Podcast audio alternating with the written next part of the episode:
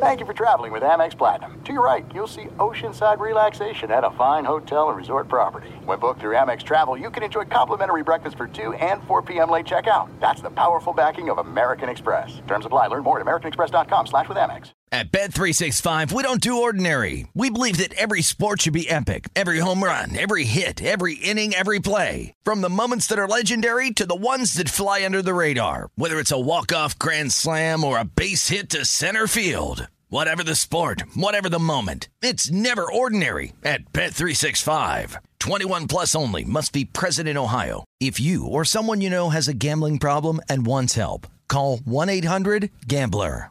This is Hardwood Handicappers, VSIN's premier NBA betting podcast. Here are your hosts, Jonathan Von Tobel and Kelley Byddlon. What's up, folks? We're back. Hardwood Handicappers is here. Yes. Let's go. We are just over a month and a half away. Actually, no, like what? A month, actually. Just over a oh, month. Oh, yeah. We're, we're just over a month. Just over a month away from the start of the NBA season. And it's the perfect time to bring Hardwood Handicappers back into your lives. So let's give you the lowdown on what we're going to do today and going forward. Uh, division previews will be the focus of every episode going forward. We're going to have one a week. Uh, we'll try to shoot for Wednesdays. I actually had to fill in on sharp money on Wednesday, so there was the original thought, uh, but I had to do this today on Thursday. So today we're going to talk about the Pacific Division. We'll get to that momentarily. So we'll have division previews uh, every single week leading up to the start of the season. The se- the week before the start of the regular season, we'll have to fit in two divisions. That's how close we are. So mm-hmm. we'll have Mm-hmm. two division previews for you on a single episode coming up in about five weeks from now. But it's also good because do you know, Kelley? I'm gonna let me pull up the exact date. Hold on. Do you know what key date is coming up for the NBA? No. What key date? What, the start of the preseason? Participating in preseason games in Abu Dhabi to report. So we're going to start. get, You froze up. When start start the answer again? Essentially to open a training camp for teams who are playing in overseas preseason games. Right. Okay. Yep. So we're going to get opening of training camp for the Minnesota Timberwolves and Dallas Mavericks, as well as I think that's it actually, because the uh, Abu Dhabi is the only one that is a priority. So yep. So Dallas, Minnesota will play in Abu Dhabi. Those two teams can report for camp in about five days. How about that, huh? Let's go. I'm ready, man. I'm Man. ready. Are How you many, pre- like? how many preseason games do we have out of country this year? Uh, let's see. According to my thing here, I think we've got um, the Abu 'Cause I Dhabi. think there's so- a few, right? Yes, so you got Abu Dhabi uh, with Dallas and Minnesota. You got the Canada series, which is Toronto and Sacramento. You've got Dallas and Real Madrid, who will play in Madrid. Uh, the Canada series continues with Oklahoma City and Detroit, and then that's about it on my schedule, and that'll happen Okay. throughout the preseason. So, yep. All right, I like it. I like it. We get we get some, you know, NBA games at some some weird times a day. I like it. might be it might be early in the morning our time, might be real late at night. Who knows? I like I like when we mix up the schedule a bit. Yeah, the more I the more I've gotten ready for the NBA season, I think I told you this the other day, and the more exciting I'm excited I'm kind of getting uh, for this. You know, watching old games and like you know reading up on stuff and getting. I'm like, okay, yeah, like I'm kind of ready for this. I'm kind of Well, ready to. I'm kind of ready to get back in the grind. It's funny because it's really turned it's really turned into like an all year long sport, right? So like I mean, me and you were doing so I mean after the NBA finals, doing so much with summer league, and then so- talking so much. We had so many of these betting markets available earlier than ever. It felt like this year, where you know me and you were at summer league, and it was you know I felt like for a week after that we were making bets and you know talking about stuff like preparing for this season, and then it's like okay, and then you go black for like two months, and while we're all pre- preparing for football season, all these other things. Uh, but yeah, man, it's real quick, right around the corner, ready to go. Yep. So, as you said, uh, we will talk about the um, Pacific Division today. I did want to note really quickly before we got into that. You know, usually we start with like some uh, headlines with uh, a lot of these episodes.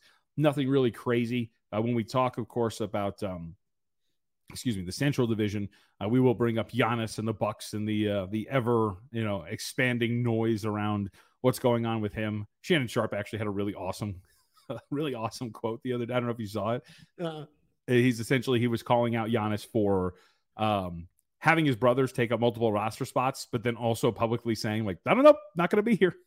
we'll see what happens. So the drama, the NBA drama is there. Hey, the things you have wait. to do to court star players, man. You You don't think you don't think the, the brothers will be following him basically everywhere he go anywhere he goes? Like that will happen. Yes, yep. that will happen. Pretty much. Uh, all right. So with that, I did want to start with the Pacific Division, a, uh, a division near and dear to my heart. Also, the division that I just got done writing, so freshest in the mind as well when it comes to getting ready for the NBA season. Now, I know a lot of people are like divisions. Yes, they still exist. Golden State Warriors, Los Angeles Clippers, Los Angeles Lakers, Phoenix Suns, and Sacramento Kings all reside within the Pacific. And we start with the team that, of course, everybody wants to talk about in this division the Phoenix Suns. Suns are going to be the story of the season conference favorite, uh, second choice to win the conference at plus 350, plus 650 to win the NBA Finals. These numbers courtesy of DraftKings. The division favorite at plus 165 with a win total of 51 and a half. And if you want to bet them to make the playoffs, a paltry nine dollars you must lay to win 100 uh, to win 100. So, a brief recap for those who are just joining us and want to kind of get involved and ready to go for the season. In terms of some of the offseason additions, big one, of course, is going to be Bradley Beal.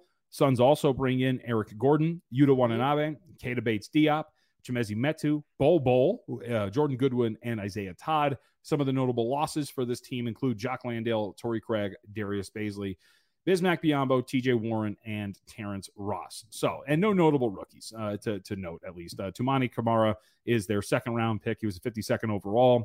Not expected to play a really big role. So, don't think there's any rookie of the year candidates there, but we have seen crazier things happen. So, Kelley, I'll give you the floor.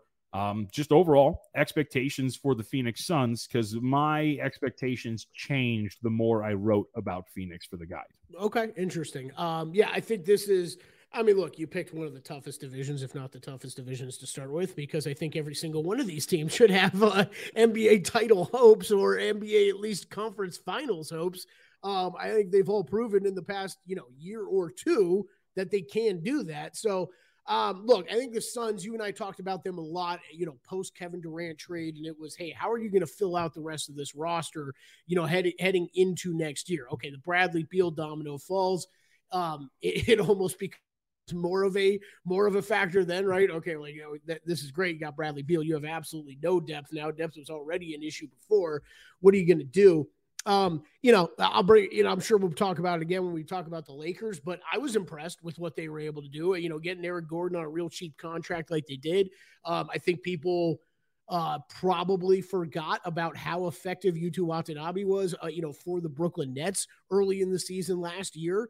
Um, and for a team that is going to need outside shooting, that that those two pieces are huge, right? So, mm-hmm. um, I, I, was fairly impressed. I'm still wondering what the future is of DeAndre Ayton with this team and if he's in for the long haul or if it's still makes more sense for them at some point to flip him for some more pieces, more role pieces. And I'm personally in that camp, uh, JVT, where I think that's something they should be exploring more. I understand they're they're restricted because of his contract and really what they could possibly do with him and how many teams are really lining up you know, to to to send off some quality pieces and make the financial room for him. Uh, I understand that's going to be difficult, but long way of saying you got one of the, one of if not the best starting lineups in the league. And when we talk about getting to the playoffs, that is always where it matters the most. So can you can you have enough depth to get through the regular season, maintain health, get into the playoffs with Bradley Beal, Devin Booker, Kevin Durant, DeAndre Ayton all healthy? If Ayton's still there, then yes, this is a team that absolutely should have championship expectations. Um, and I'm not involved with them, eh, you, you know, with any sort of bet uh, yet. JVT, I think these we're just talking. We're talking win totals with a bunch of these teams today. That I expect these teams to be very, very good. But the win totals are so dang high, it's really hard to make a bet on the over right? Yeah. So it usually usually be under a pass when you're looking at these win totals. So I, I, I would generally agree, and you said the key phrase for me, right, which is maintain health throughout the regular season. Mm-hmm. It, some of the numbers for anybody out there: uh, Beal has only played in 55 percent of a possible 164 games over the last two seasons. Durant has played in just 58 percent of contests since he returned from his Achilles injury. Uh, Booker has actually had a sturdier history of health, yeah. Uh, but he did miss 29 games last season due to a groin injury. So just worth noting there. Um, the more I looked at this, because here's the thing if you talk about what is if if I give you if I were to tell you, hey, you get 65 games of both Kevin Durant and Bradley Beal, this team should win 55-ish games. Like I don't think there's really any question about that. They are that freaking good. And that's what I meant like the more I wrote about them, the more I came around to what the regular season Phoenix Suns could potentially be mm-hmm. if they're going to be fully healthy. Because those three on the floor together are going to be absolutely incredible. You're talking about when Durant and Booker were on the floor together last season, they had a plus 18.4 net rating. They averaged 124.7 points per 100 possessions. And now the key difference is swap out Chris Paul and put in Bradley Beal. Like that thing right. is going to be really, really freaking good as long as they're going to be available. But even if Kevin Durant and Bradley Beal aren't available, Kelley, I still think we should give Devin Booker some credit for being a, a largely available player. And that's why I actually do think, you know, for the win total uh, guide recommendation, recommended over 51 and a half. I, I think okay. that Devin Booker has a clean enough bill of health throughout the entirety of his career, and that this team has enough around him that if you at least tell me that Bradley Beal and Kevin Durant, should they miss time, at least as long as they're not missing time together, right? Like that's the key. If he's got one of Bradley Beal or Kevin Durant or both of them by his side throughout a majority of the season, this is going to be a really good regular season team. And you mentioned all the pieces around him. You know, when you talk about it, um, in terms of the depth that is going to be there to take up a lot of these factors. Yuta Watanabe coming off a career best 44.4% shooting season.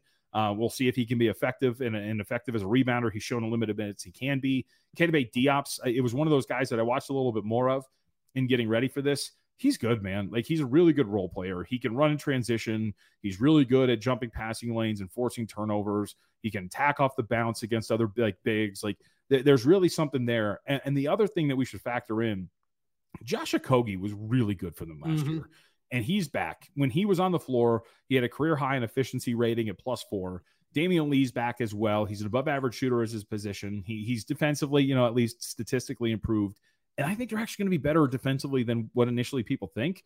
Really? I, okay. I, yeah. Because here's the thing Kevin Durant's, I'm going to say flat out, he's a good defender. I, like, I don't think people well, think of him as a good defender. He's a good defender. So and, let, so let me preface, yeah, let me real quick because because I my really was it, I don't want to say it like that there are guys on this team like Kevin Durant, like Bradley Beal, who we have seen play very, very I mean, have played high level defense, especially Bradley Beal. If you go way back in his career, Dude, this guy kind of came into the league. He was known a as, defender, as a, yeah. a very good two way player. So, like, it's one of those. Uh, you always wonder, hey, has the NBA game just kind of ruined what their defensive output is, or is it just an effort thing, right? And if yep. it is, hey, all these guys from from Jump Street are entering the season and saying, hey, we if we're going to win any games, we got to all be better on the defensive side of the ball. Then yeah, I think this team, you know, team can be a lot better. I have concerns though, DeAndre Ayton down low, right? Mm-hmm. You know, when he's going up against the Nikola Jokic's of the world and stuff, like he's still, sure. I think that's still an issue. But but no, so I didn't mean to cut you off, but that is, I think the defense and the three point shooting are are still t- some of my bigger concerns for this team. Yeah, so, and and I, so I think like I, I, would willing I'd be willing to wager. Let's let's take a note of this on September twenty first. Right. I, I, think that they finish better than fifteenth in defensive efficiency. Okay. Like I think they're going to be an above average defense. I don't know how high they're going to be, but I think they're going to be above average. So I think all of these things, you know, that I'm kind of talking about, right, which is at least doing the right things in terms of adding to depth if you get Devin Booker on this team, you know, with, you know, at least again, a mix of one of the two, for assuming that they both miss some sort of time, whatever it's going to be. And look, there's a universe in which neither of them misses a lot of time. So there's something to factor mm. in there.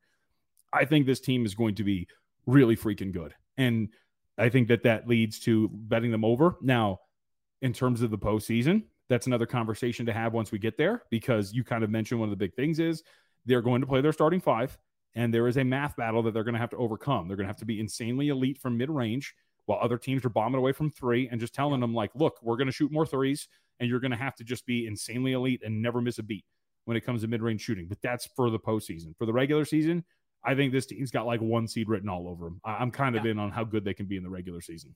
Yeah, no, no. I think think you're. Uh, I think I'm pretty much right there with you. Uh, again, I get what your bet. I, I think when it, when it comes to a lot of these teams and we start talking win totals, uh, it, it's just they're going to be stayaways from me because a yep. lot of these I think it would be over. Uh, you know, it'd be it. You like how good they are, but that win total set so high, it's hard to bet an over. I think one other, and and if I sound if I sound so you know, so so dismissive of some of these teams, I don't mean to. It's just that with all these teams we talk about in this division, they're also damn good. JVT. I just ended up, sure. I ended up writing down more like question concern marks for the team because there's so few, right? Like there's so few with all these teams. But those are like kind of my biggest the, the things I'll be looking out for the most when, when we enter the season with them. Yep. So uh, for each team, as we kind of look at it, I also The- wanted to go through each. What's up? Now, the other thing I was going to bring up real quick, I do think the I do think the you know between whether it's Booker, Beal, you know, however they handle that point guard situation, I I I think it'd be more you know I, I do think they should be adding maybe another veteran point guard or something like that to have have coming off the bench. I, I I'm wondering if that becomes a concern at any point this season as well. No, I don't think so. We, we, I only have a little amount of characters, right, to, to do things with. But you brought up something that I, I really wanted to track. So right now, ESPN has uh, Bradley Beal, Right. so, like on the depth chart as the point guard. I think it's Devin Booker. It's it's Booker, right? We've all been It's- saying this since the trade was made. Like I don't really. I, I was. I'm actually looking at the same same damn screen right now, and I thought about that while you were talking. I'm like, why do we even listing Bradley Beal as the point guard? So and, and look, and it's according to this is cleaning the glass. So by their percentages, Booker played 91% of his minutes um, at shooting guard. The three percent of his minutes in which they play, he played point guard last year, they had a plus 17.4 net rating.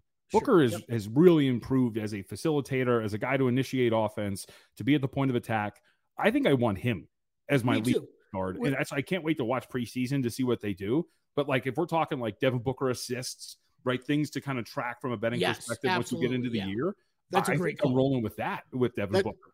That's a great call, and it's one of the things I'm writing down right now. And I hope hopefully people are doing this the same as you're doing your own, uh, you know, prep in or or hopefully listening to this podcast um, as you as we prepare for the NBA season. Of like, hey, circle like Devin Booker assist props to start the year is something that you might might be able to take advantage of.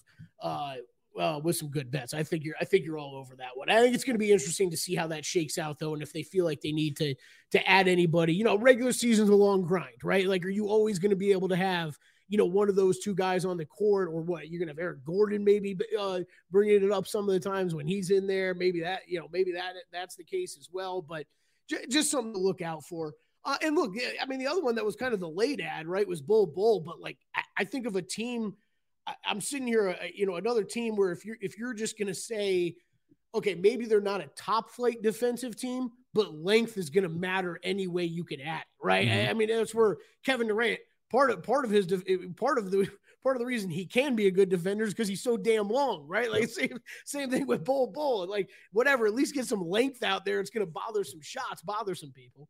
Um, so you want they haven't. I don't see this yet. So here's here's two long term bets that I think tie into the Phoenix Suns because that's what I kind of wanted to do with each team as well. Any futures you think that are worth investing in for these teams, be it awards, be it um, you know season long, whatever.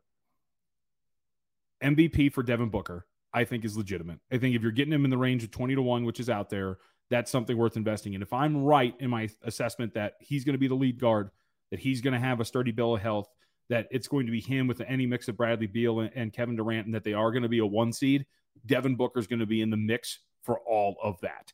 So I think at 20 to 1 for Devin Booker to an MVP, that is a bet that I have made and uh, we'll sit and we'll sit on with hope that he can do it. And how about this? You want a crazy long shot? This is not up yet.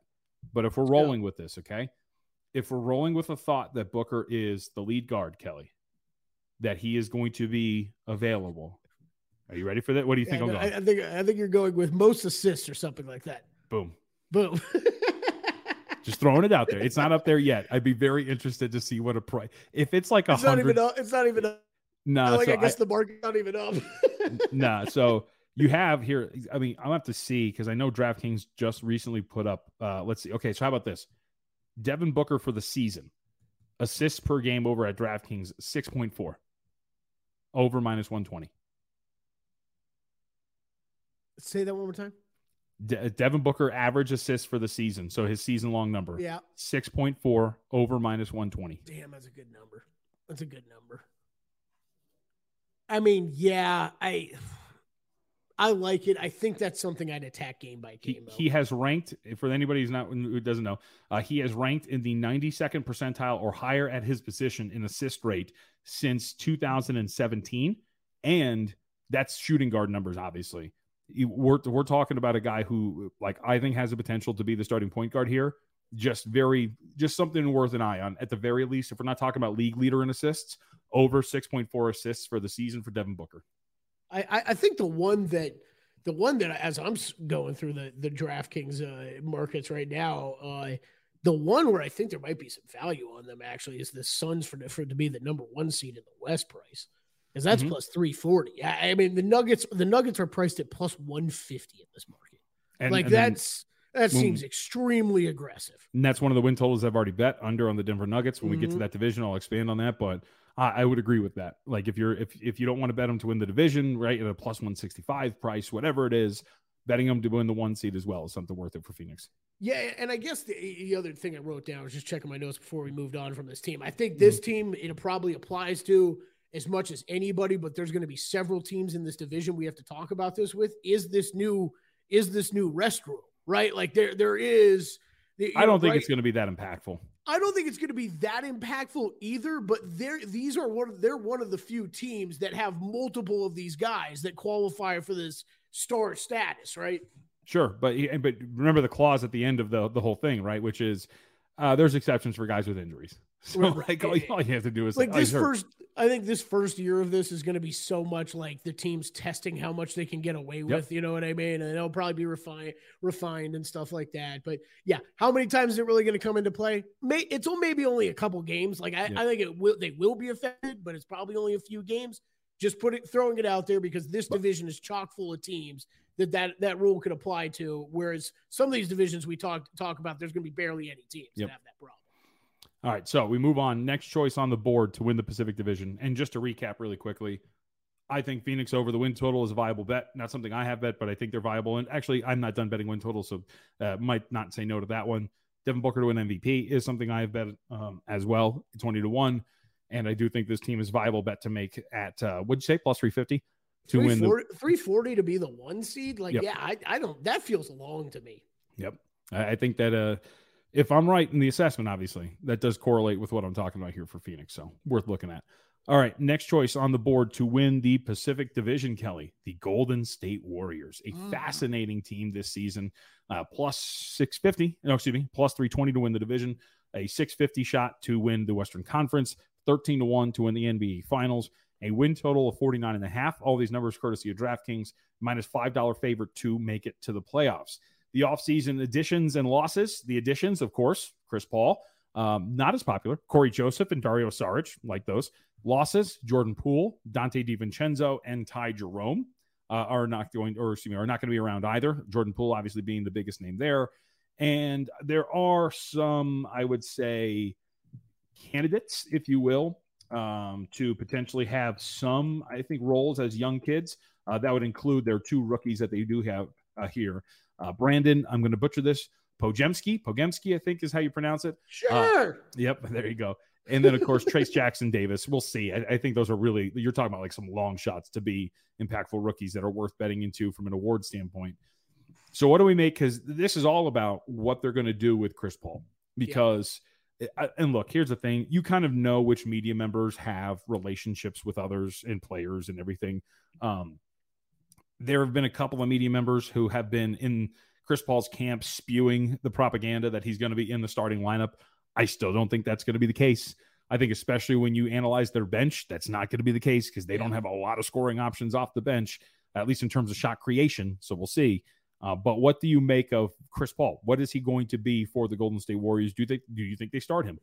Yeah, I, I think we should. Yeah, I think we start right there because that's obviously been the hot topic of the offseason. I, I, I think there's been a lot of overreaction to this because I think we saw, you know, we saw the Warriors at different times, even just the last season, tinker with that starting lineup when it came to Kevon Looney, where it- it- hey, he'd be in the starting lineup if it was, you know, a, a matchup with a team that was a little bit bigger and they needed that help, and they, t- you know, they did take him out every once in a while when they played some smaller teams. So I it really, John, I think that, that this could be, I, I think you could see a lot of starting opportunities from both Looney and Chris Paul. I, I think it's Yes. going to be matchup dependent.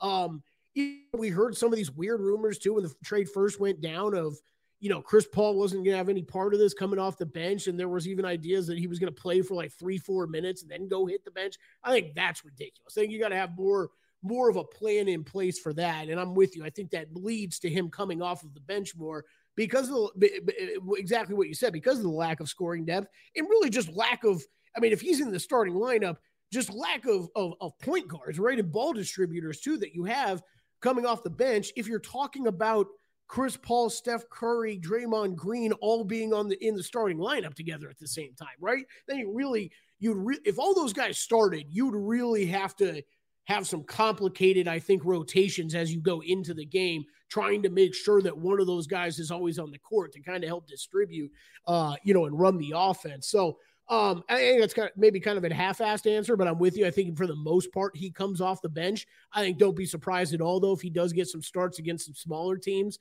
uh, or if you know, or if we, we've also seen this from Looney. Feels mm-hmm. like there are times where his game uh, you know, is is really strong, and sometimes where he kind of disappears for a couple weeks. Um, so you know, I think if that happens, I wouldn't be surprised at all if they go small. Uh, you know, with Draymond at the five. But um, yeah, for, for the most part, yes, I think it will be him coming off the bench, Looney in the starting lineup. Yeah, I, I think that's just got to be it. Because and also like when I was when I was evaluating like the team, a couple of things stick out. Right, it's first off.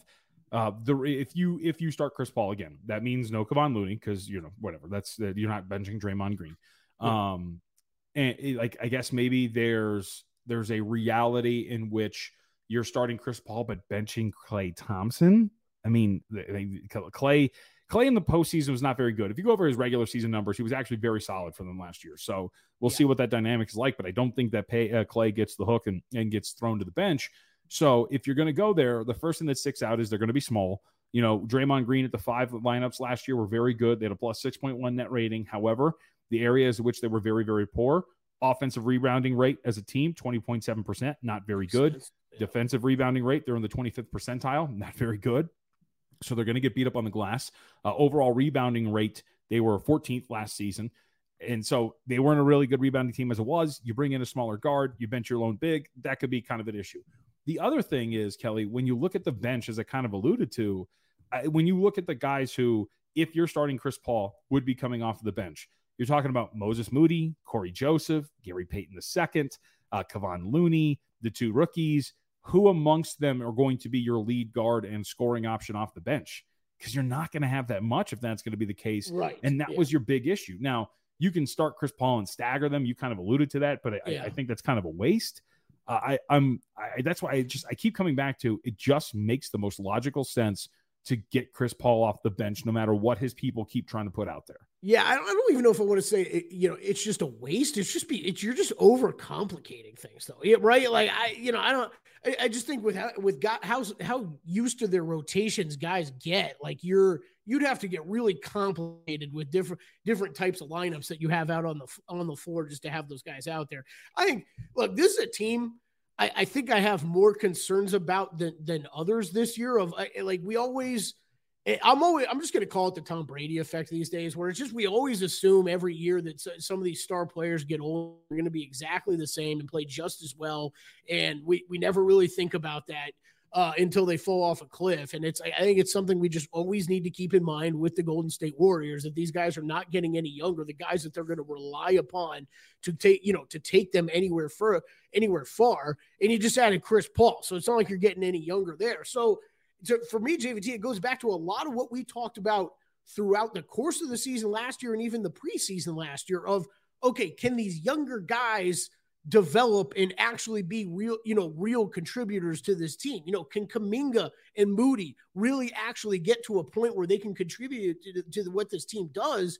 And we thought that was going to be a lot of them last year, and it really wasn't. Um, mm-hmm.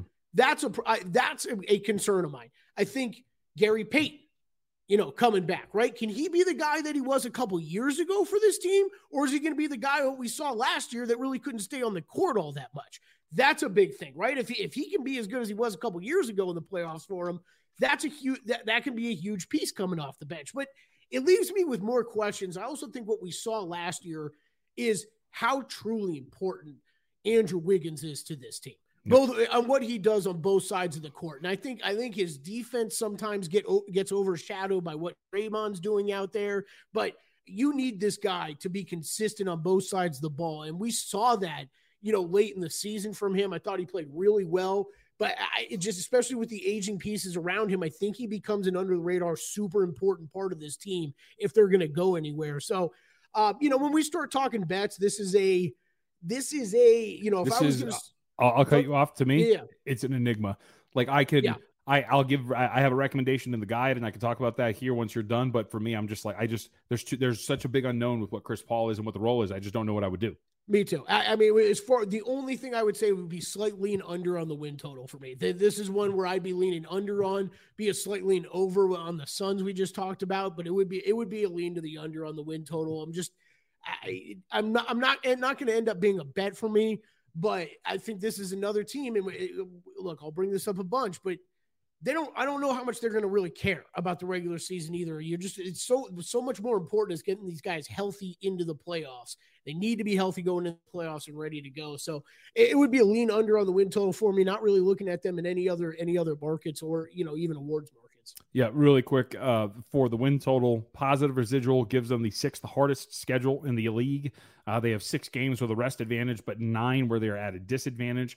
They're among the nine teams with 15 back to backs on the schedule. Uh, they travel the 10th most miles for anybody who cares about those sort of things. And I, I, think what's really should be in consideration when you talk about this win total, and I, and I do recommend under 49 and a half in the guide. Curry has missed, remember, 44 games over the last two seasons. And while Green last year only missed nine, uh, he missed 36 the season prior, and he's played in less than 50 games in two of the last four seasons. So Green's availability has been all over the place over the last couple of years, too. So if both Curry and Green miss some time, I, I, think at this point right now with Curry, we can kind of assume that that's going to be the case that he's going to miss some time because that's kind of been the norm over the last what four years or so. Yeah. Um, that this is not a team that I'd be running to go back, especially in this division where it seems to be loaded and in a Western Conference that seems to have gotten a lot better from yeah. top to bottom. So I, I very much I would recommend under 49 and a half. Again, not a bet I would make but recommending that under would be the case. And, and you're right too. In terms of futures bets to make, be it awards, um, be it to win the NBA finals, anything like that. To me, it's I've got nothing Golden State related going into the year. I was just I was just checking up on those. I mean, just to, to win the West or the NBA Finals, I, I just don't think they're long. The, the, odds are just not long enough for this team. Well, it should be longer than what they are. And Kelley, I mean, I, and I'll write another article about this. I wrote the article about it last year. I never go into a season with a futures bet on a team there's no need to. You know, they, there's going to be ebbs and flows to the yep. year. If Curry does miss time, they're going to slip in the standings. The number is going to rise and or fall, excuse me, and you're going to be able to get there. So, yeah, I don't I don't have anything Warriors related at this point yep, right now. Totally agree. All right, let's take our break here. On the other side, we have the two LA teams left to discuss, of course, in the Pacific, and the Sacramento Kings, a team that a lot of people keep asking me, Kelley, why are they getting disrespected? And the more that I look at Sacramento, the more I can come up with a lot of reasons why they're getting disrespected. At Bet365, we don't do ordinary. We believe that every sport should be epic. Every home run, every hit, every inning, every play. From the moments that are legendary to the ones that fly under the radar. Whether it's a walk-off grand slam or a base hit to center field. Whatever the sport, whatever the moment. It's never ordinary at Bet365. 21 plus only must be present in Ohio. If you or someone you know has a gambling problem and wants help, call 1-800-GAMBLER. From BBC Radio 4, Britain's biggest paranormal podcast is going on a road trip. I thought in that moment, oh my God, we've summoned something from this board. This is Uncanny USA he says, Somebody's in the house. And I screamed. Listen to Uncanny USA wherever you get your BBC podcasts, if you dare.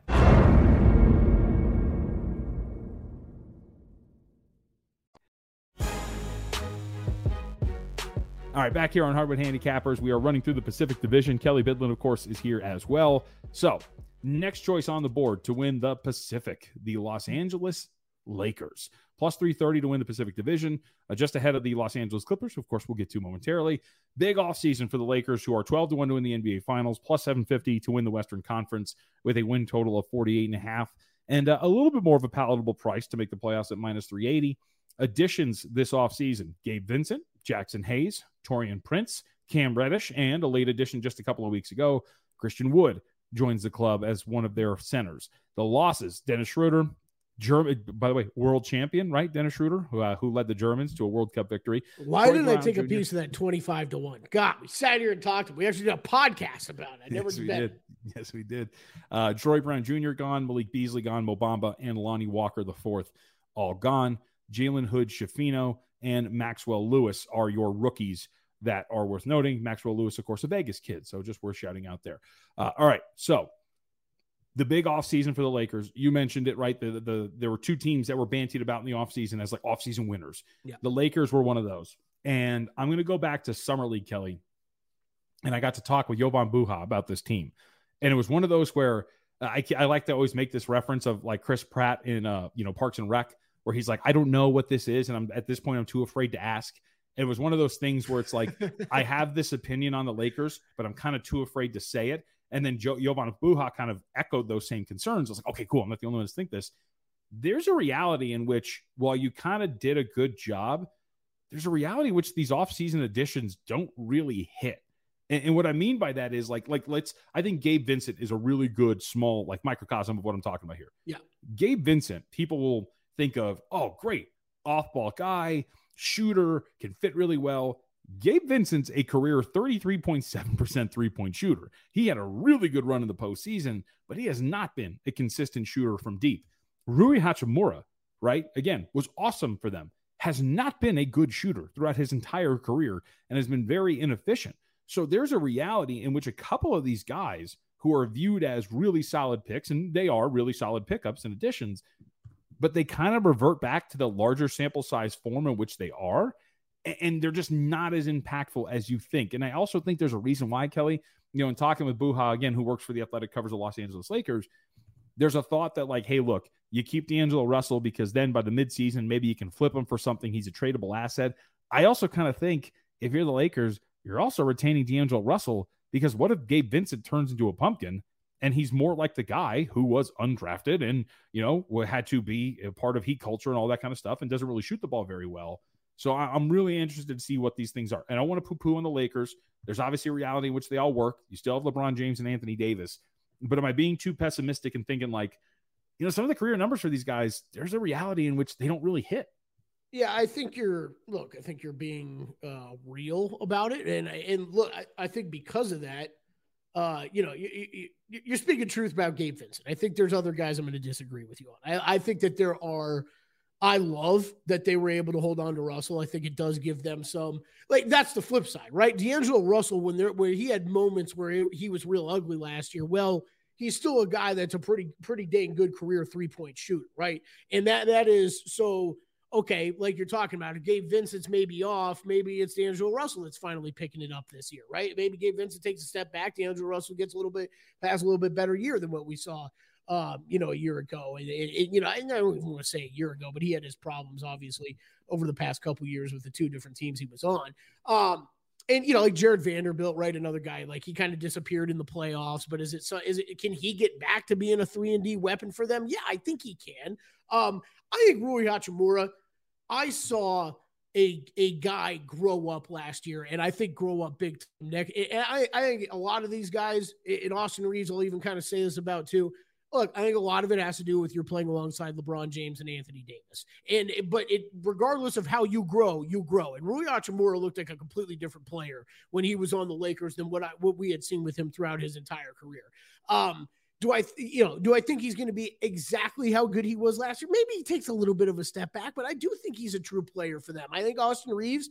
I know there's there's probably too much hype for Austin Reaves, right? But he's a very solid player who I think is going to continue, uh, you know, to be one of the better players for this team. And all these guys we're talking about need to be able to be good when LeBron and AD are, are on the court. But when they're off the court, there's much more of a responsibility that that falls on these guys. And especially, I think that's where someone like D'Angelo Russell does come in big, having him back, where we know he we know he can score. Eh, you know, he, he's a guy who can score. And if those guys are off the court, he might be taking a lot of shots and it might not be very efficient, but at least he can provide some scoring where I think you'd have some question marks of, hey, okay, let's let's play out a very plausible scenario this season. Anthony Davis has banged up his ankle and is out for three weeks, right? right? LeBron, LeBron's playing, he's off the court. Who's really making up for that scoring? I, scoring, I think that's a major question they have heading into the year.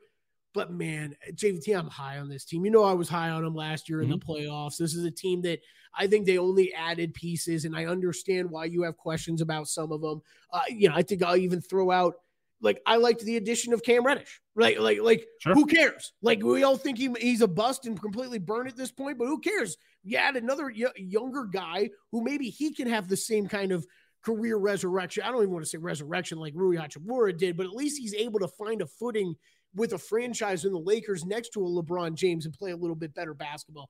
I just think this team, this team as currently constructed, is the best chance LeBron James uh, has had from winning a title since he won a title with the Lakers in the bubble, right? I think this team, you could argue, was even better than that team is.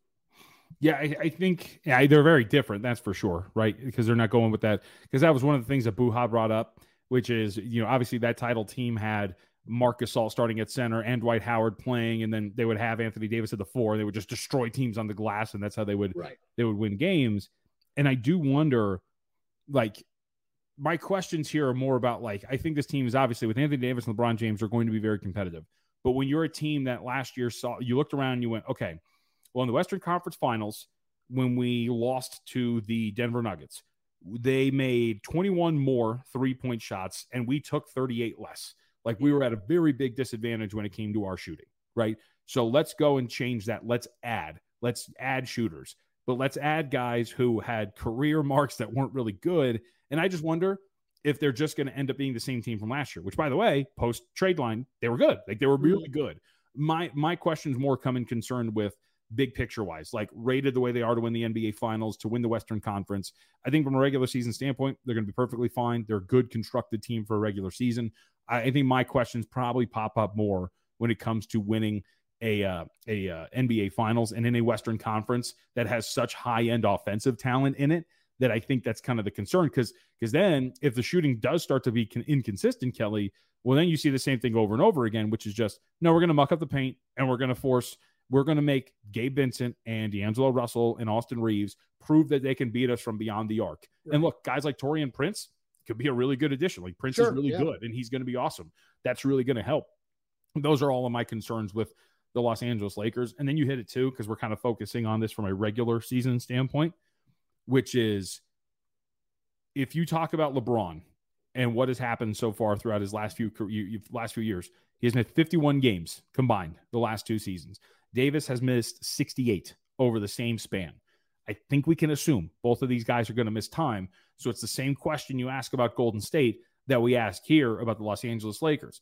If LeBron and AD miss time, what does this team look like? And can you trust that team to then go win 49 plus games because that's what their win total is? Yeah, no, no. It would still be it would still be a, a lean on the under to me. It's not a bet I'm gonna make, but same thing as the Warriors, right? Right. Yeah. Just like you brought up. I think those questions are, are going to exist, especially with a you know, with a bit older team. I, you know, just like I said about some of the older, uh, you know, elder pieces on, on the on the Warriors. Same thing applies here to LeBron. I mean, it is. We seem to think he's going to be the same looking guy year in and year out. I don't know. I don't expect him to take a huge step back this year, but you just you just never know with this stuff. And uh, look, you know, I was high, high on the Lakers all throughout the postseason. Really, after that, after that trade deadline. Mhm. But I'll st- I'll keep saying the same damn thing every year. It, it's Anthony Davis has a, has had the chance throughout his entire career to be one of, if not the best players in the NBA. If he can actually stay healthy and produce at a level that we've seen him do before, and it can do that throughout the entirety of a playoffs, this team is a true title contender. But does it a lot of it hang on that? Yes, a lot of it hangs on. Yep. So as far as futures are concerned, I agree with you. Uh, in the in the guide, it's a recommendation to the under. Just given that, and oh, and should note too again, going over some of the schedule Pacifics, uh, Pacifics specifics. Um, uh, Los Angeles fourth highest strength of schedule according to positive residual, a negative net rest advantage. So again, more games in which they are at a disadvantage than an advantage, and they are among the teams nine of them uh, to be exact with the most back to backs on the schedule. So all of those things coming together, I think, with the uh, assumed missed time of LeBron James and Anthony Davis would be toward the under for the win total. One of the things we were talking about off the air, which is I was going to bring up, it is not a bet that I would make, but they do have uh, they have multiple award candidates. obviously, if you were to tell me that Anthony Davis is going to give you 68 to 70 games, he's going to be a defensive player of the year candidate. Uh, I would also say that Austin Reaves, and the market uh, agrees with this, Austin Reaves is a most improved player of the year candidate. He is 14 to 1 to win the award. So that is something worth monitoring as well. I think those are probably your top two awards candidates if you're going to invest in something with the Lakers, unless you can think of something else. Oh man. All right. So because you know, you know I love my my most improved market. I've already got two bets in it. The Okay. Austin Reaves one is absolute. I think this is one of those where we talk about the media right and what kind of influence they have and Austin Reaves whether it was all throughout the end of last regular season the Mhm. playoffs They the love him. FIBA, Wor- the FIBA World Cup right like people love this guy um and at 14 to 1 in this market I would normally say man, ah, I think I'd want a little bit longer I it might end up it might end up being a bet for me JVT um and I don't mind anybody who does the only problem is I already got two bets in this market, so I think I'm probably leaving it alone. Again, and just to throw that out there, a mid-range shot, if you will.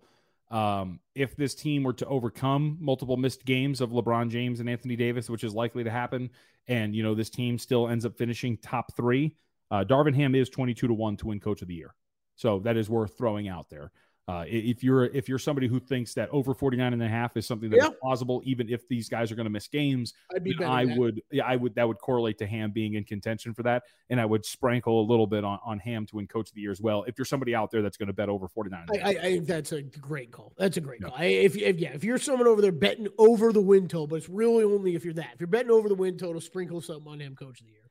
All right. Los Angeles Clippers, the uh, fourth choice to win the division plus 550, win total of 46 and a half. Uh, the playoff odds there, yes, minus 250. I am fascinated uh, by the Los Angeles Clippers. As you know, I am a Clippers fan. And I will say this. So I always like to talk about buying low, right, Kelley? Yeah. If there was a year to buy low, this is the year. Because, and here's the thing, I brought this up. We, I was actually on Matt Moore's podcast, uh, who was with us over at Action Network, yeah. and we we talked about this uh, when it came to the Clippers this year. What you tell me? What's the big difference between the Clippers this year and last year? Because I you, you go through the additions and the losses. Barely There's anything. one, nope. There, there's one addition and there's one loss. The addition is KJ Martin, a young forward from Houston, who I actually really like. The loss is Eric Gordon. So largely the same team. The same team that, by the way, last year, Kelley was about 750 to win the NBA Finals, right? Was one of the short shots to win the NBA Finals, had a win total over 50. The difference is is minimal. There's no difference at all. The only difference is the market has decided to to give up. And you can't blame them, right? The market has decided, you know what, we're washing our hands of this. This has been from a availability standpoint hard to put your finger on. Kawhi Leonard is constantly getting hurt, especially when it comes to playoff time. Paul George, if you actually look at Paul George's injury history, it's been more bad luck than anything. Like Right. going up for a rebound at the end of the year and having Lu Dort's massive body to like hyperextend his knee. Yeah, Like that's yeah. just terrible luck for Paul George. So what I mean by all of this is you're finally getting this. I think I had this note in the write up. This is the lowest win total of the Kawhi Leonard Paul George era. And yet this is the team that had a 51 and a half win total last year. You're literally you're buying as low as you can on this Kawhi Leonard Paul George experiment. What's the what? What's the win set at? I, I- I've got it. 46 and a half. 46 and a half. Okay. Minus just- 250 to make the playoffs. You just laid out the- everything. The case you just laid out i- is, almost good enough just to to make a case to bet the over on the win total because of uh, because of how, what a five game difference from what it was last year. Um, but it, like you said, with the market is my attitude with this team, JVT. And I don't blame anybody. This is this is where I was going to let this one throw it way more to the Clippers fan now because I'm I'm way more interested to hear what you have to say. But I don't really trust. I look Paul George, Kawhi Leonard. They're amazing. They're awesome when they're on the court. We all know that. Um, but you know when they're not on the court, and you look at what this team did last year, like there's some defensive numbers that are concerning. I think with this team la- from a year ago, and I know you've had ideas from you, you know from what this backcourt should look like, but I don't really know what they're doing. I, I don't. I still don't really. I, I I don't know if Russell Westbrook really helps things with with if you're going to have both Paul George and Kawhi Leonard, you know, out there on the court together. I, I don't really know if I think that makes a whole ton of sense. I know you're a big Terance Mann guy. You know, you've got the Bones Hyland. You know, is, can he be anything for this team? Norman Powell, we love, and we'll bring up him him with some awards markets here in a sec. But JVT, I've got I've got no feel for this team besides the same feel that I've had for this team for the past three years, where at just some point during the season they they, they hit a point where you no longer can consider them uh, for bets or or especially long term futures. Yep. this is it all comes down to the same thing. I'll I'll ask you this, and I, I I'm 99.9 percent sure I know what your answer is.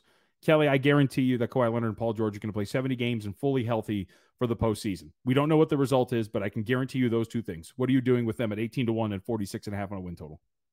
Uh, wait, wait, wait, wait, you just said the postseason. no, I said, that, that's what I'm saying. Like I, I said, I guarantee you they're going to play 70 regular season games and be fully oh, healthy for the regular season. Yes, and okay. they're going to be fully healthy for the for the postseason. Yeah, what are you doing? With, they're bets on the over, and it's a bet yep. to win, bet to win the championship. So, and, and I mean, yes. So that's that's always the thing with this team, and that's the thing that you can't like. I, I think realistically, you can't really let go of because there is a reality in which Paul George doesn't suffer these ridiculous injuries, sure. and that Kawhi Leonard is healthy. They are saying the right things too. Ty Lue and the, the president for this team have come out in the offseason and says, no, like the regular season is going to matter. We are going to try to win as many games as possible, you know, whatever that means. Um, and I just you keep going back to a couple of things, right? You know, for example, and this is when I wrote about the in, in the guide. Leonard and George on the floor together. Clippers outscored opponents by 8.3 points every 100 possessions. Offensive rating 120.3. 144.3 offensive rating in transition. Uh, opponents uh, 112 points per 100 possessions in terms of their defensive rating. It's not a surprise, any of this. It's just whether or not they're going to be available. So when you're betting on either over or under for the Clippers this year, you're literally just saying over, I think they're going to be available. Under, I don't think they're going to be available. And I don't fault anybody for wanting to go under. But I think the problem just goes back to what I opened up this conversation with. You are absolutely you are selling at the bottom of the market now because the, the, the market has given up. The same team that the market said, and by the way, I got it wrong. The same team that had a win total of 52 and a half, not 51 and a half, 52 and a half last year, and was seven to one to win the NBA finals. That exact same team now has a win total six wins lower and is 18 to 1 to win the NBA finals only because the market has said, yeah, we don't think they're going to be available. But there's a reality in which they are. And, and that's the only thing. That is the case you make for betting the Clippers in positive senses to go over, to win the finals, because that same team the market loved just a year ago is back, except now the market is deflated. Yeah, I think that this is actually, I think this is kind of simple. And I want to go back to one of the things you said at the beginning of the pod, because this is you know, for as much NBA betting advice as we can impart on people, I think that you said the smartest thing at the beginning of the pod is that there are not many futures bets that you really need to or maybe should be making preseason because you're going to get better opportunities in season. Okay, let's talk about the Clippers with, with that. If you, like you just laid out, if you think you've always really liked this team and you're going to bet against, hey, okay, these guys cannot possibly be injured as much as they have been the past couple years, you've got a ton of value season. I'm betting that over on the win total. Go ahead and do it. Still wouldn't bet anything to win the Western win the Western Conference, the NBA Finals. I guarantee you're going to be able to find a better price in season, right? If yep. on the flip side, like you said, your you would be selling at a low point to play to play under the win total right now. But go, guess what? Going into the season, these guys aren't going to be hurt. So let the Clippers get off to a, maybe a good start, and then you can come in with an under. Then, if you're in the other camp, which it seems to be only two camps when it comes to the Clippers, mm-hmm. right? Like they like they can't all possibly be as injured as much as they are, or these two are always injured. I can't possibly bet for or on them in anything. So you know, if you're in that camp, listen to what JVT is talking about. Listen to how much how much further down the win total is a year ago. But that's where you can take advantage of in season betting and in season futures. Let's see if they get off to a hot start. Maybe you come in with an under bet then. Yep. So the win total recommendation for the guide is going to be over 46 and a half as we're kind of discussing, right? The, the whole premise yeah. being that you're kind of, you know, you're buying low on this team. And also to discuss their schedule really quickly, because a lot of the, the, main talking points people were sticking to was like, hey, most back to backs, you know, uh, 25, three and four night situations for this Los Angeles Clippers team. There's also a very important thing about the schedule that was not there for them last year. Kelley, did you know that the Clippers last year played the most games prior to the All Star break. They played 61 of their 82 games before the All Star break. This year, that's only 53. So it's just incredible.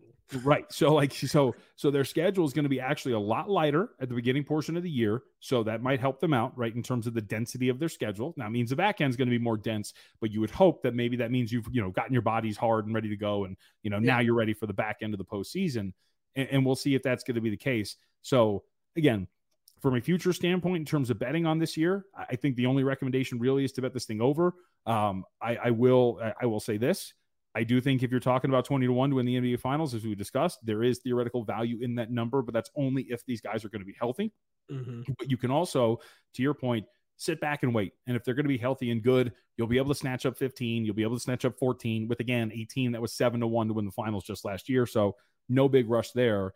And as far as other futures are concerned, right, six man of the year, Powell's always going to be up there. But I got a sense last year near the end that even if he was going to stay healthy, we weren't really going to win that thing.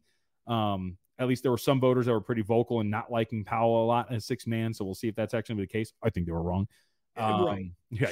And outside of that, MVP, I mean, I think I could theoretically make to you a long shot case for Paul George, but I don't want to. You know what I mean? right. yeah, yeah. like, I, I, think I'll put it this way: of the two, I think Kawhi Leonard is, or excuse me, uh, Paul George is the more viable MVP candidate than Kawhi Leonard. If you were actually going to bet an MVP candidate on this team, but it's not one that is worth making at this point. And outside of that, I don't think there's much in terms of futures awards or anything like that to make. I will go back to Norm Powell because I think I, mean I love Norm Powell. I, I, love him so much as a player, and I think he's extremely valuable. I don't really know how he's been on what three different teams now already. Um, I I think what's interesting with the six man of the year market is, and this this changes and develops every, every year. But if you're actually looking on bets to make preseason, you need to start crossing off names on the list that are you don't fully know what their role is yet, right?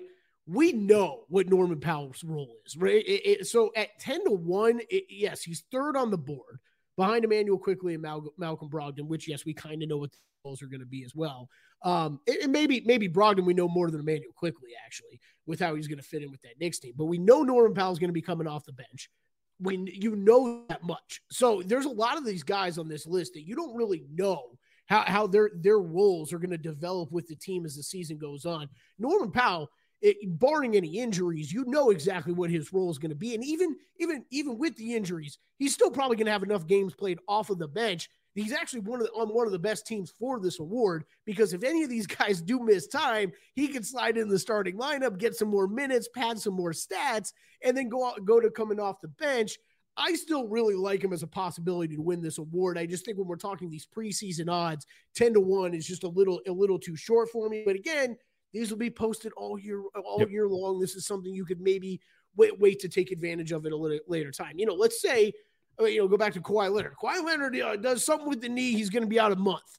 Boom, that's a bet for me then. You know, you know, mm-hmm. hop on Norman Powell. He's going to get some starting time, but we know he's going to be back on the bench. You're not going to, you know, lose the bet because of qual- qualified games played or anything like that.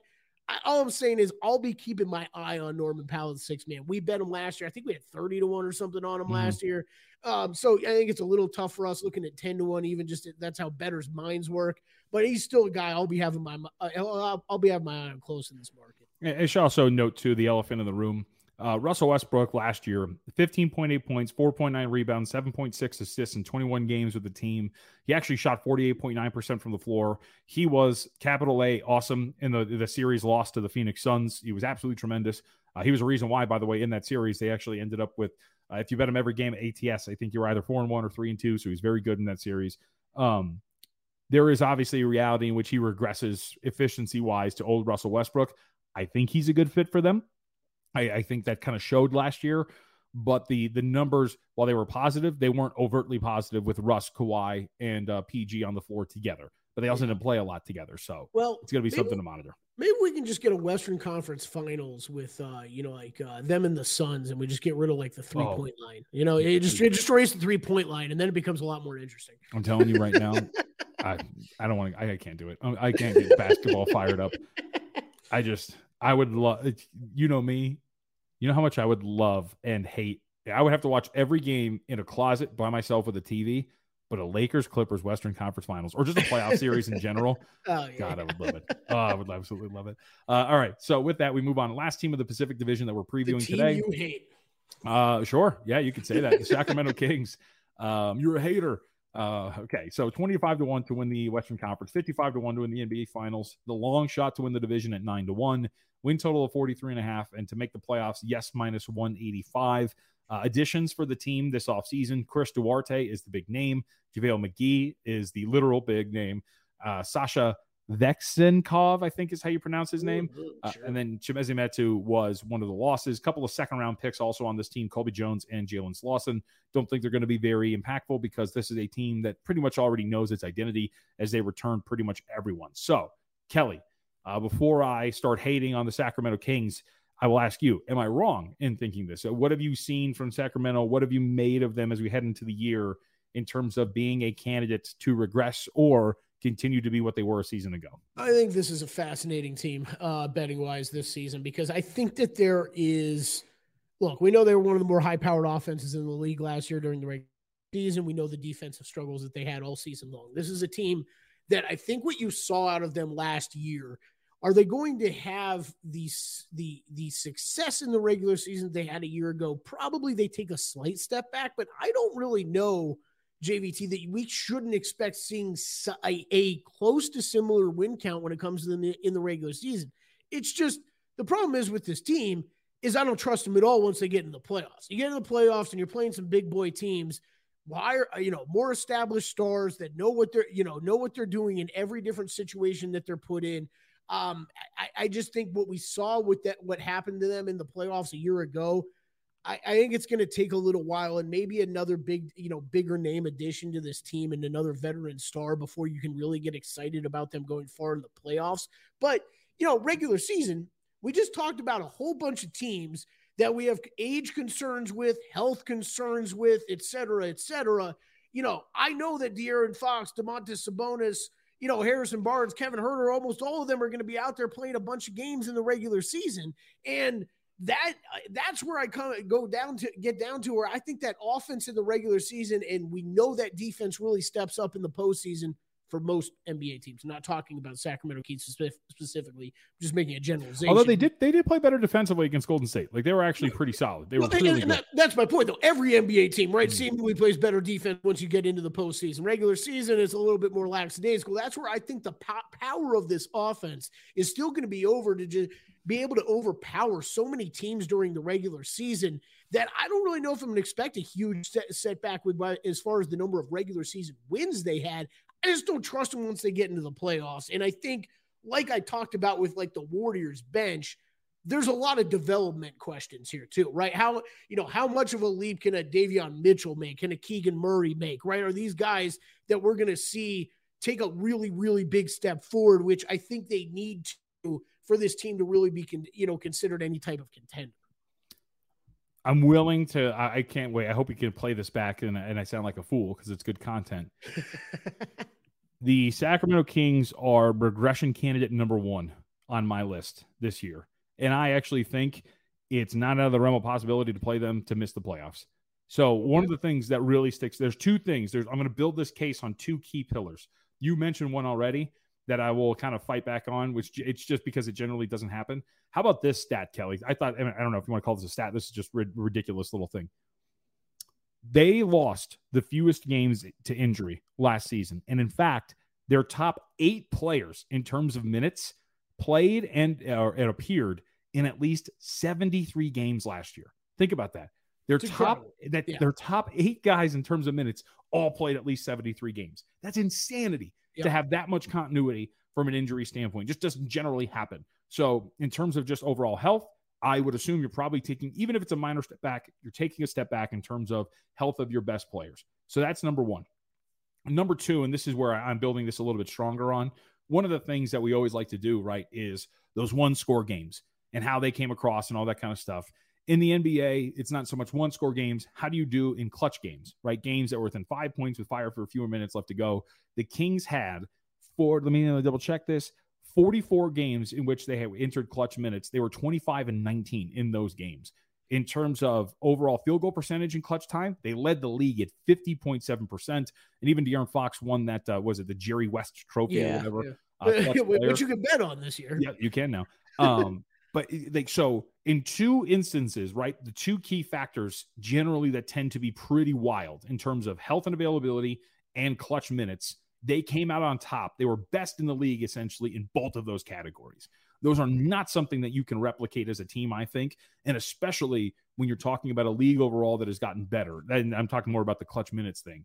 So if i'm rolling with that and i'm rolling with the fact that this was one of the worst defensive teams in the nba right in the regular season I think there are so many different things you can look at for Sacramento to point to and go, I don't think that's going to happen again. I don't think that's going to happen again. And I do think that defense is going to happen again. And if that does, now all of a sudden you're talking about a realistic step back to the point where, at the very least, Kelley, 43 and a half does make sense from a win total standpoint. You know, conference wise, 25 to 1 to win the conference, I think makes a ton of sense. Like, in that, a lot of people look at this and go, What's the deal? They were great last year. Yes, they were. They were also very fortunate and came out a lot in situations that tend to regress back to the mean the next season. And I think that's why the, the Kings are a very viable candidate to be on the fringes of playoff contention this year, as opposed to top three seed again. Okay. Yeah, yeah. I, I mean, look, the injury thing is undeniable. I think if any, That's if anybody crazy, is, man. yeah, like that's wild. It, it does it help with.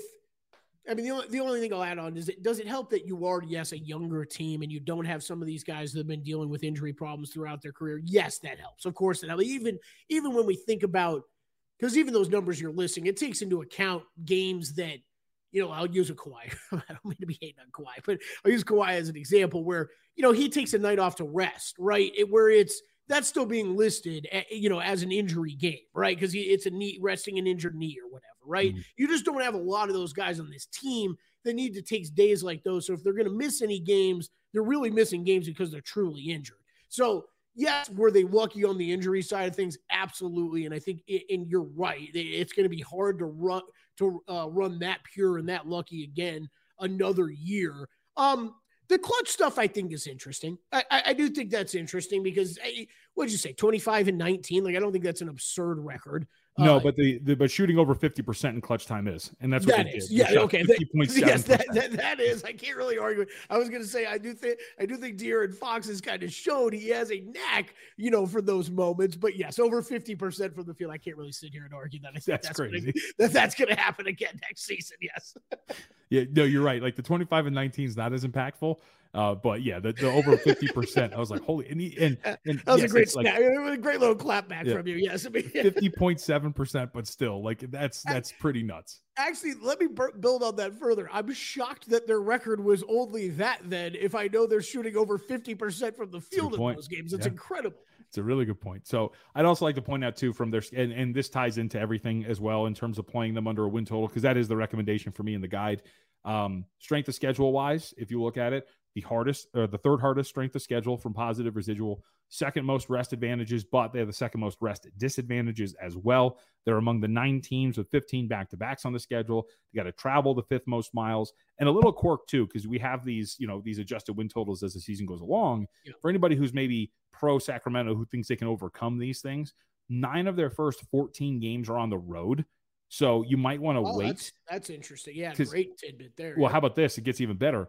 On so nine of their first 14 games are on the road. Starting on November 28th, they play 10 of their next 11 at home. So that's going to be an instance where if you do want to bet Sacramento over their win total, I would recommend wait to see what happens in those 14 games and then come in before that home stretch where they play 10 of 11 at home because that's going to be one where if you believe and if you're right, they should be able to rip off some really solid wins in that stretch where they have 10 of 11 in Sacramento. I think that's a great note, and that's uh, it's another one I'm going to be noting right here because I think that it is. Look, they are a team. They're one of the first teams, and we I, we were probably sitting down there at summer league. I think when these win totals got released, where they were one of the first teams I wanted to check on, right? Because you know, you knew that their win total was not going to be close to how many wins they actually had last year. You know, you had to drop them down uh, a good amount, but I wanted to see how far the books were going to drop them down because I thought there was still going to be some value to the over. I think where the numbers at right now.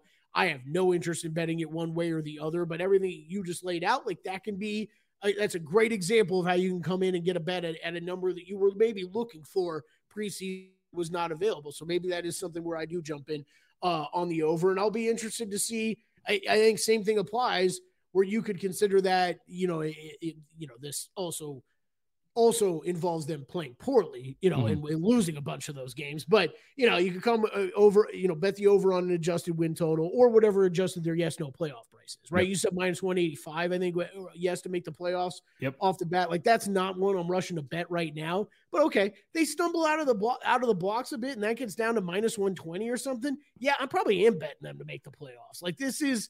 I, I understand what you're saying with some of these other teams, but I, they're still in a they're still up there in that group of I'd be a bit surprised if they missed.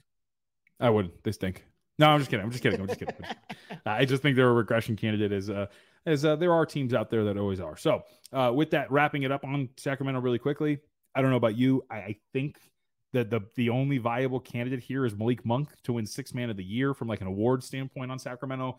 You, you can go back with clutch player for De'Aaron Fox, but again, clutch numbers are really hard to replicate. Yeah. Like that, that's going to be an award that is going to be so freaking random. Can, can we just real quick, like this is kind of off topic, but the I don't really know that I have any desire in some of these new markets that they did post, and these are all the rest. Uh, so all NBA team, clutch player word, all rookie team, and all defensive team. I just don't really know that th- those are markets I'm interested in betting at all because a the clutch player thing, like that's Eh, kind of like what you talked about with the Kings. Like that's going to be so up in the air. I just eh, you'd be looking at long shots or nothing. I think in that. Um, you know, and then when you're talking about like all NBA and all defensive team, I don't think you could bet this stuff now because of course there's guys that you want to bet, but it just depends so much on health. You know what I mean? Like these guys have to run so pure on health uh, throughout the season that I think they're kind of tough to bet. They are, and I'll, I'll say this too. I, will have to double check. Did they go positionless for the uh, voting they, now? Yes, I believe okay. so. Because I was going to say because that's like the that's the odd mix too. Is like you know when you're betting it, like do you bet Joel Embiid at plus one twenty? Because then of course he can't get on if Nikola Jokic is there and whatnot. But I, I would have to dive into it a little bit more. I, I feel yeah, like no, that's guys... a good question. I'm pretty sure they went positionless, and yes, the odds. I mean, the odds would kind of indicate that because you have yeah. Nikola Jokic at minus 140 and Embiid at plus 120. You know what I mean? Make the all NBA team. So yeah, I mean, like yeah, yeah, double check that because if they are sticking with positions, you you're not betting either one of those. Yep. And, and and for anybody who's thinking about it doing it, remember there are multiple like all NBA teams. This is specifically all NBA first team. Right, so correct. if you're wondering yes, like yeah, how come. I didn't win, that's why. Good call. The one, one thing I'll get back to that Malik Monk. Uh, look, I had written yeah, down. He is, by the way, he's 15 to one to win the award over at DraftKings for anybody. Yeah. Yeah, when we were kind of prepping for this, I mean that's something I wrote down as, as possibly being interested in, and it is. I think I don't think it would be a bad bet, but the more more I think about it, as we've just run through every team, I'd still be more interested in Norman Powell at ten to one than him at fifteen to one. Yeah, he was pretty good, but yeah, I think I'd agree with that assessment. All right, with that, let's wrap this thing up. Uh, good first episode, getting the feet wet as we're getting ready for the NBA season, which is right around the corner, just over a month away from getting started. So again, to reiterate uh, we'll have these episodes once a week leading up to the regular season, and then we'll we'll talk about you know the expansion of it. I've had conversations behind the scenes uh, with some of the folks that there is uh, maybe a cry from the corporate overlords uh, that they want more NBA content, so that might nice. be a, a, ramp up of uh, hardwood handicappers. Uh, but we'll cross that bridge when it gets to it. For now, you'll be looking out for this one once a week. Before we wrap this up, just a review for everybody. Any bets in this division that you've made? Uh, yes. So, all right, that's a that's a very good thing to do here. Uh, yes. I don't think we actually said that. For yeah, me, we, I've got I've got nothing that I've made. Everything that I just talked about is just stuff I would lean to lean to in these in this division. Um, let's see. Okay, so I also in, just think I think JVT picked like the most talented and toughest division for us to talk about first. So I promise I'll have more to say yeah. on some of these other ones. so um, Devin Booker to win MVP is a bet that I have made at uh, twenty to one. Okay. Um, Phoenix Suns over 51 and a half is not a bet I have made yet, but I will make that bet. I know okay. I kind of, t- you know, in, in, writing about it and talking about it a little bit more, uh, I'll be over 51 and a half for the Phoenix Suns. Nothing for the Golden State Warriors, nothing for the Los Angeles Lakers, under for the Sacramento Kings on 44 and a half wins. And finally, because I think it makes sense and I'm also a fan, 18 to 1 on the Los Angeles Clippers to win the NBA Finals, baby. Oh, there you go. All right. it's going to get home one of these days. It's going to get home one of these days. tell you that. Tell you that. And, and, and, hey, if these guys actually go through a season without getting freaking injured, you can actually, of, of everything we just said on this pod, you could be like, hey, I got the best number. I got the best number. Yep, it was available right. all season. That's right. Uh, all right. And nothing for you, right? Yeah, nothing for me in this division. Nope. All right, cool.